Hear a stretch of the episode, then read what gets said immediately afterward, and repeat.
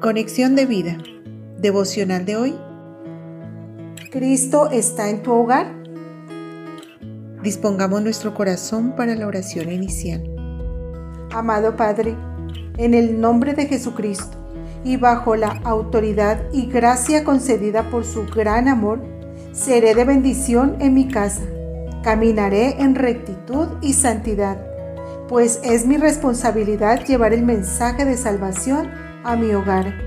Y así mi descendencia será generación bendita y serán para tu servicio. Señor, levantaré altar familiar para ti en mi hogar y será lugar de restauración. Amén. Ahora leamos la palabra de Dios. Jueces capítulo 2 versículos 6 al 10. Porque ya Josué había despedido al pueblo y los hijos de Israel se habían ido cada uno a su heredad para poseerla. Y el pueblo había servido a Jehová todo el tiempo de Josué y todo el tiempo de los ancianos que sobrevivieron a Josué, los cuales habían visto todas las grandes obras de Jehová que él había hecho por Israel. Pero murió Josué, hijo de Nun, siervo de Jehová, siendo de ciento diez años y lo sepultaron en su heredad. Y toda aquella generación también fue reunida por sus padres.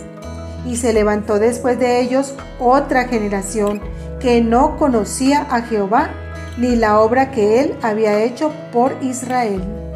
La reflexión de hoy nos dice, este pasaje nos habla de una generación que abandonó al Dios de sus padres e increíble que los hijos de Josué, que experimentaron el cruce del Jordán y que sus abuelos vieron cómo el ejército de Faraón quedaba hundido en las aguas del Mar Rojo, vieron el maná caer del cielo, el agua que brotó de la roca, la nube y la llama de fuego que los conducía, y no conocían estos prodigios.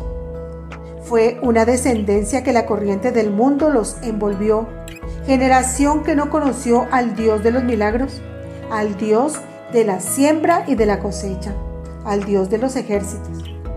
La pregunta es, ¿quién es el culpable de no conocer al Dios de sus padres? Pues Dios dio la instrucción y dijo, y estas palabras que yo te mando hoy estarán sobre tu corazón y las repetirás a tus hijos y hablarás de ellas estando en tu casa y andando por el camino, y al acostarte, y cuando te levantes, y las atarás como una señal en tu mano, y estarán como frontales entre tus ojos, y las escribirás en los postes de tu casa y en tus puertas. Deuteronomio 6, del 6 al 9. Estos padres no obedecieron el mandato de Dios. Ahora echemos una mirada al interior de nuestra familia. ¿Cómo están los cimientos en nuestro hogar? ¿Cristo gobierna nuestra casa? Pues el hogar es el sitio donde se cimientan las bases de la vida y solo se fortifican si Cristo y su palabra son el alimento diario que sacia el vacío del niño, del adolescente, del joven, del adulto y del anciano. Padres, instruyan a los niños en las escrituras, porque de lo contrario se va a levantar una generación que se amolda fácilmente al mundo, a los placeres y al entorno. Hoy se vive una desconexión familiar, se vive en la misma casa, comen en la misma mesa, pero son unos completos desconocidos. Ahora es la oportunidad y nunca es demasiado tarde para dejar que Jesucristo tome la dirección de nuestro hogar. Dice la Biblia, si Jehová no edificare la casa, en vano trabajan los que la edifican.